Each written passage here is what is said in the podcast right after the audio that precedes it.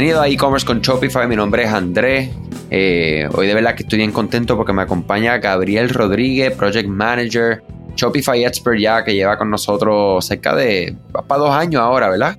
No, más de dos años ya, chacho. Sí, yo creo que en abril eh, cumplo ya los tres años. Los tres años, claro. Sí, sí, pues tuviste la pandemia completa con, con, todo, ¿verdad? El, la, la, oportunidad que tuvimos de ayudar a tantas personas y, y un año adicional. O sea que bien contento. Gabriel, Gabriel de verdad que trabaja muchísimo. De hecho, él más que trabaja en términos de lo que son los proyectos con cada uno de los clientes, cada una de las verticales, ¿verdad? Porque trabajamos proyectos que son de moda, de productos del hogar, alimentos. Eh, de momento, pues estamos trabajando en un proyecto que es de, digamos, de wellness, ¿verdad? De beauty, algún producto de belleza. Son muchísimas verticales y oportunidades. Eh, y una de las cosas que venimos a hablar aquí hoy es de cómo podemos optimizar las experiencias de nuestras tiendas en línea para lograr esa, lo que le llaman el CRO, ¿verdad? Ese famoso eh, Conversion Rate Optimization, ¿verdad? Que no es otra cosa de cómo podemos mejorar la experiencia del usuario para que compre o haga, ¿verdad? Realice la acción que nosotros estamos buscando detrás. O sea que, nada, Gabriel, eh, nuevamente gracias por sacar un poco de, de tu tiempo del día de hoy y bienvenido oficialmente. ¿Cómo tú estás? Todo bien, todo bien y gracias, ¿verdad? Yo este, siempre te lo menciono de que pues a mí me encanta mi trabajo y el que hemos tenido la oportunidad de trabajar con tantas, ¿verdad? diferentes tipos de tiendas y de negocios es lo que nos ha hecho, bueno, a mí personalmente crecer profesionalmente y, y, a esto ¿verdad? llega el tema de lo que vamos a hablar hoy, que es eh, de todo lo que hemos aprendido, de todo lo que, lo, que hemos trabajado, eh, qué otras cosas podemos hacer o a qué, cómo podemos llevar nuestras tiendas a otro nivel eh, pensando en, y dándole ese enfoque a esa experiencia del usuario. Y son unos detalles bien, bien simples, en realidad no, no es algo muy complicado. Y muchas personas este, escuchan el tema Conversion Rate Optimization y piensan que es algo bien complicado, que, que tienen que hacer este, estrategias para, para lograr esto. Y en realidad em, son cosas bien sencillas que tal vez para nosotros es algo lógico, pero para personas que están comenzando a, crear sus tiendas, eh, son cosas que pasan por alto porque no, no le ven el valor o, no se están poniendo en, los zapatos del cliente. Y, eso mismo, eh, eh, yo creo que tiene mucho que ver con, el desconocimiento, ¿verdad? Yo creo que para, para todos, nosotros siempre lo hemos dicho, nosotros pasamos el mismo proceso de no saber nada, empezar a aprender, empezar a entender. De hecho, a mí me ha pasado algo bien particular, no sé si es que la forma mía de aprender en ocasiones, pero que la teoría yo la cojo, cojo la práctica, todavía como en ocasiones no la entiendo, y es cuando leo acerca del mismo tema o empiezo a buscar, ¿verdad? Como que por qué no estoy entendiendo lo que estoy aprendiendo en ese momento. Y cuando empiezo a verlo en otras industrias o, ejemplos particulares, yo creo que los ejemplos para mí pues, logramos ejemplificar qué es esto de, optimizar, qué es esto de mejorar, ¿sabes? Ah, que, que, el, que se vea más bonita, ¿sabes? Por lo general, ¿verdad? Esa es una respuesta directa que uno recibe de esto mismo. Optimizar es que se vea más bonita. Pues sí, eso es una parte, ¿verdad? La parte visual y el diseño gráfico y la, que todos tengan una coherencia, que estés utilizando los mismos fonts eh, a través de tu marca. O sea, hay diferentes cosas que a nivel visual son súper importantes, pero creo que también hay otros detalles que, que, de hecho, cuando estuve, y estoy leyendo aquí nuevamente lo que son las notas de, que, que, vamos a estar discutiendo, me encanta mucho, me emociona mucho que vayamos a hablar de la página principal, que es una página tan importante dentro de las tiendas en línea, acerca de la navegación, ¿verdad? Que yo creo que la navegación es uno de los temas que todo el mundo lo resuelve por lo general y como decimos por desconocimiento o por vagancia, porque si tú sabes esto y haces esto, pues es que eh, estás implementando la vagancia un botón que dice Shop. Y cuando le das Shop, llegas a todos los productos. Gabriel, hablemos de la página inicial. Ok, pues nada, la, página principal es la página más importante, como acabas de, mencionar, de tu tienda online. Y debe de ser lo más eh, completa, ¿verdad? De lo que es tu marca, lo que ofreces, pero al mismo tiempo debe de ser concisa y simple, ¿verdad? Una de las cosas que me gusta recalcar con los clientes es que en esa, ese primer fold o ese primer pedazo de la, de la página inicial, donde tienes el header, donde tienes el menú de navegación, donde tienes ese primer banner o ese slideshow, eh, tratar de que en esa, cuando la persona entre por primera vez a tu tienda, ya sepa quién tú eres, qué es lo que vendes y cuáles son los beneficios em, que le ofreces al, al cliente. Em, eso es la, la primera regla en que en esos primeros 5 a 10 segundos que tú entras a la, tienda, tú sabes específicamente quiénes son estas personas, dónde están localizados, ¿verdad? Depende, claro, está todo esto que vamos a discutir hoy, depende de la, del negocio y qué es lo que quieres presentar con, con tu tienda o cómo te quieres presentar como, como competidor o, ¿verdad? Este, hay muchos, muchas variables que podemos este, tomar en cuenta, pero siempre es bien importante que la persona cuando entre a una tienda online sepa lo que está viendo, con quién están hablando y, específicamente, ya que estamos hablando de productos, cuáles son esos beneficios. Eso es bien, bien, bien importante y es bien, eh, ¿verdad? Lo ideal sería de que estos puntos estén divididos en bite-sized, o sea, este, pedazo eh, simple de información, como que beneficio puede ser envío gratis, puede ser este customer service 24/7, o sea, que son este, cosas bien, bien bobas, pero que si las tenemos en ese primer full, la persona ya está más cómodo en que es una compañía que saben de lo que están hablando, que son profesionales y que puedes confiar, porque esto es bien importante también, el, darle esa confianza al cliente de que esto no es una página que entraste y no ves un logo, pero no sabes qué es lo que venden, no, ¿verdad? Es algo bien importante. Y para añadir ahí un momento es también el tema de que la persona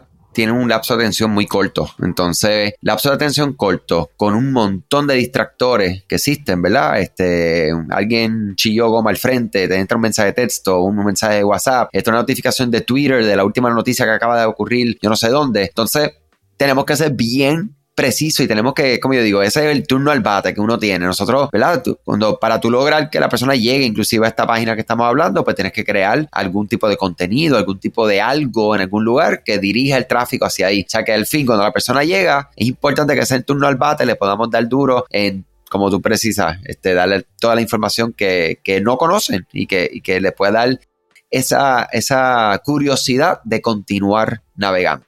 Exacto. Y la cosa es de que a mí personalmente, y creo que esto pasa con la mayoría de las personas que compran online, uno entra primero a la tienda, tal vez ves, ves el website por encimita, le das scroll hasta abajo y, y después te sales, haces otra cosa, porque como a mí mismo me dice, alguna interrupción, algo que pasó durante el día y uno está constantemente verificando la página hasta que hasta lo último es que te convence y entonces pasa entonces a ese próximo paso. Que eso es bien importante que en ese primer fall pues te des información básica clara de ese, ¿verdad? De lo que es la compañía. Otra cosa que es bien importante y que es un error tal vez común este, en las tiendas es que el, no es malo, ¿verdad? Tener un, pop-up porque, ¿verdad? Y sabemos, tenemos, trabajamos con, con mercadeo y que es bien importante tener ese lead de que te den ese, ese email para que tú puedas contactar a ese cliente en cualquier momento, este, para incentivar alguna venta, pero es importante de que esos pop-ups se, se, coloquen o se añadan en la tienda con intención. A lo que me refiero con eso es de que em, lo ideal sería de que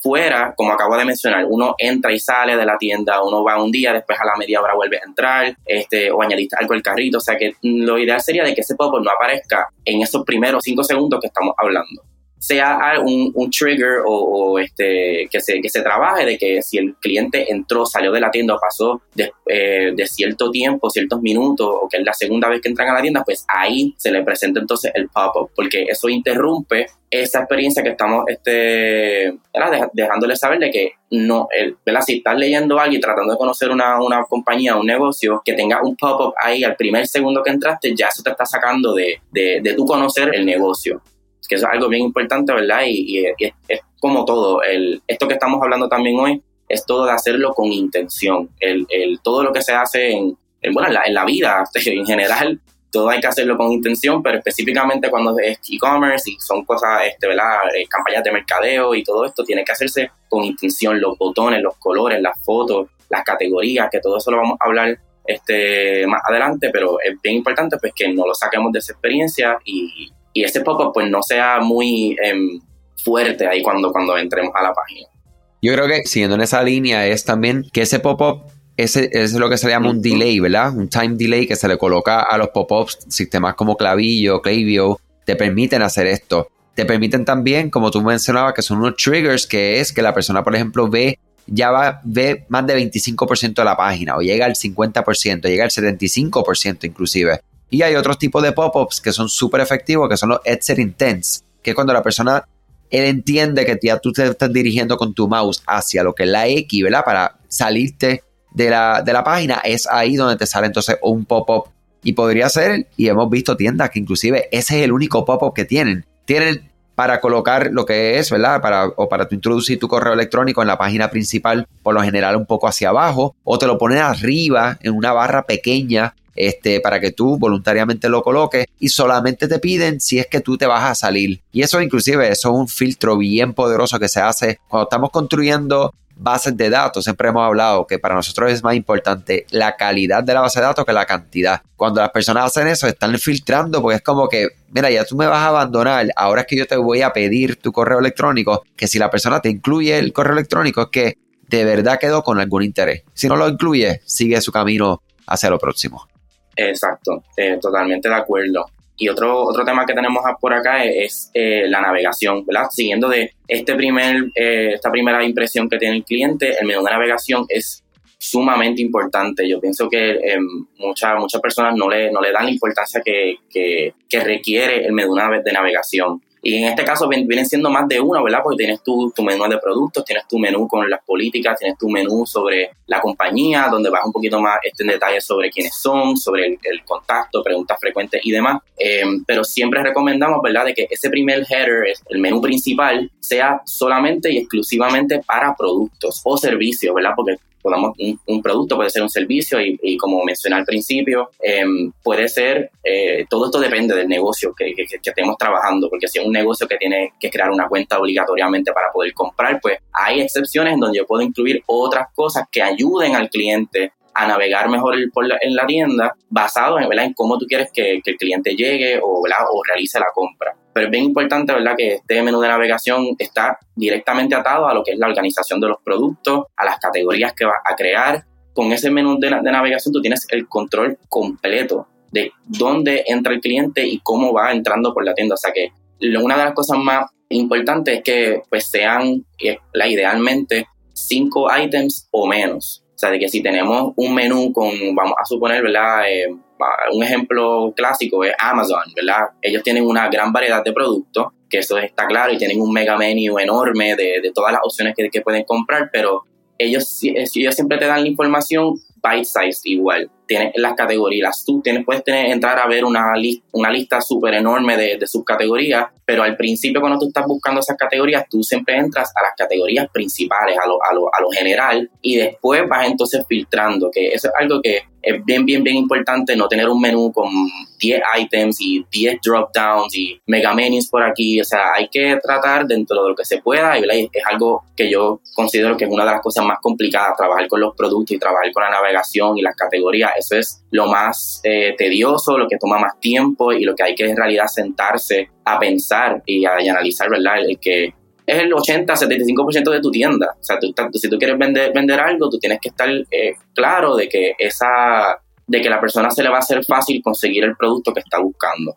Pues bien importante, ¿verdad? De que tratar de enfocar en lo que son los productos. Otra cosa que, ¿verdad? que podemos discutir es también el Hero Section, que viene siendo ese banner inicial, y tener ese, ese call to action, como mencionó Andrés al, principio. Tienen, tienen que pensar en qué, es o, a dónde quieres que, que ese, ese cliente llegue porque puede que tengas una, una, promoción corriendo o una categoría que no vende mucho, pues entonces la puedes incluir en, en, ese primer banner o, o, de los productos más populares. O sea que hay que, hay que dárselo todo al cliente de manera eh, bite size. Por esto mismo que mencionamos, del de, el attention span del cliente es bien corto, entran y salen de la tienda. Es bien importante ¿verdad? Que, lo, tratar de guiar o llevarte la mano al cliente a donde tú quieres que, que llegue ya sea por cualquier razón que sea, ¿verdad? Porque esto puede ser por, por, lo mismo que mencioné, una, una, categoría que sea la más popular, un producto que sea el, el, menos vendido o el más vendido, alguna oferta que estés corriendo, o sea que eso este, todo va a depender de, la, del negocio y, y, lo que esté pasando en, la empresa al momento,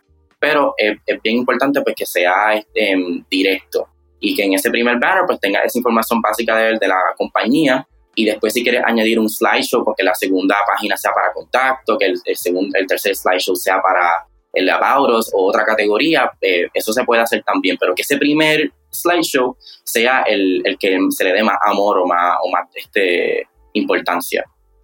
La navegación, llevándola también al mundo de la vitrina de tu tienda física, es que cuando pasas la vitrina, ¿verdad? Llegaste por el, por el rótulo, ¿verdad? Por la marca. Después entraste viste la vitrina, que es lo primero que ves antes de inclusive impactar que llegue a ver productos.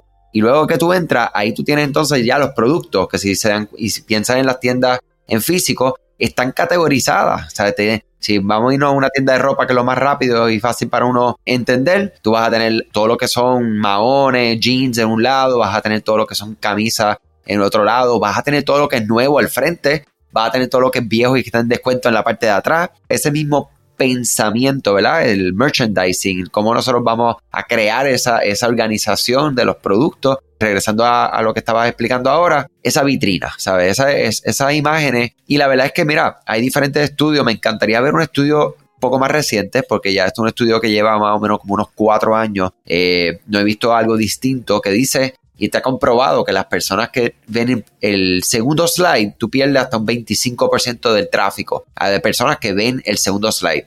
El tercer slide pierde otro 25%. Entonces, lo que se está diciendo es que si, digamos, cuatro personas llegaron a tu tienda en línea, las cuatro vieron el primer slide, tres vieron el segundo slide, dos vieron el tercer slide, uno vio el cuarto slide. Si tiene un quinto slide, nadie lo vio. Entonces, estás cargando demasiadas imágenes, demasiada información que ni siquiera la gente está viendo que también podría tener una correlación con el tiempo de carga que es tan importante y tanto se habla ahora mismo de las tiendas.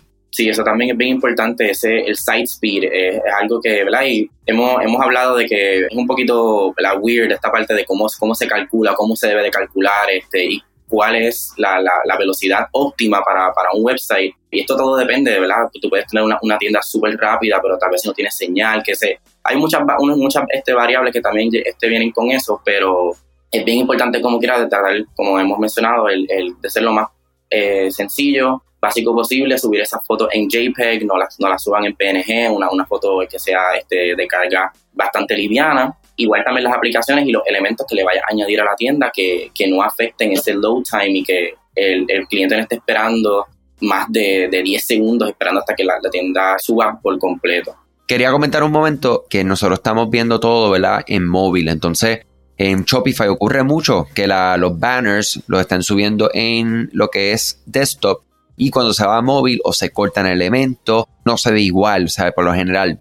Hay muchas plantillas que ahora te están trayendo a la sección de móvil, o sea que tú literalmente puedes colocar un banner para desktop, un banner para móvil, porque el banner de móvil por lo general, por lo que es el teléfono, pues no va a tener el mismo tipo de, de imagen a lo largo, ¿verdad? Va a ser un poco más cuadrado. Entonces es importante que si vas a utilizar esa imagen que va a coger todo el primer pantallazo, ¿verdad? Esa primera vista es cuando la persona llega, ¡pup! lo primero que ve pues que los botones, que esta información esté encima, ¿verdad? Y también es súper conveniente que puedan utilizar el texto que venga en Shopify, ¿verdad? Que no pongan el texto en el diseño gráfico, porque una de las cosas, ¿verdad? Que utilizan y logras con las plantillas de Shopify es que ya hacen el resizing. Entonces el texto al tú colocarlo dentro de Shopify, sea una pantalla un poco más grande, un poco más pequeña, un poquito más larga, etcétera, pues te va a dar ese resize a que la persona pueda leerlo. Y con eso también, bien pendiente a lo que son la cantidad de texto que se está utilizando, ¿verdad? Porque a veces el error común es que nos vamos desktop. Entonces, cuando nos vamos móvil, no le prestamos atención porque a veces por lo mismo, por desconocimiento, pues seguimos para lo próximo. Entonces, las personas es alguien que te puede traer esa información a ti. Esas cosas yo creo que son súper importantes mencionarlas. Esto es un tema que con lo que yo estoy viendo aquí vamos a continuar la semana que viene con la parte 2 de este tema donde va a hablar acerca de footer, las páginas de categoría, inclusive podemos añadir las páginas de productos para que estemos hablando de, categoría, páginas de productos, eh, la información de footer y esas páginas adicionales y cuán importante es esto para, sí, para optimizar tu tienda, para lograr aumentar la venta.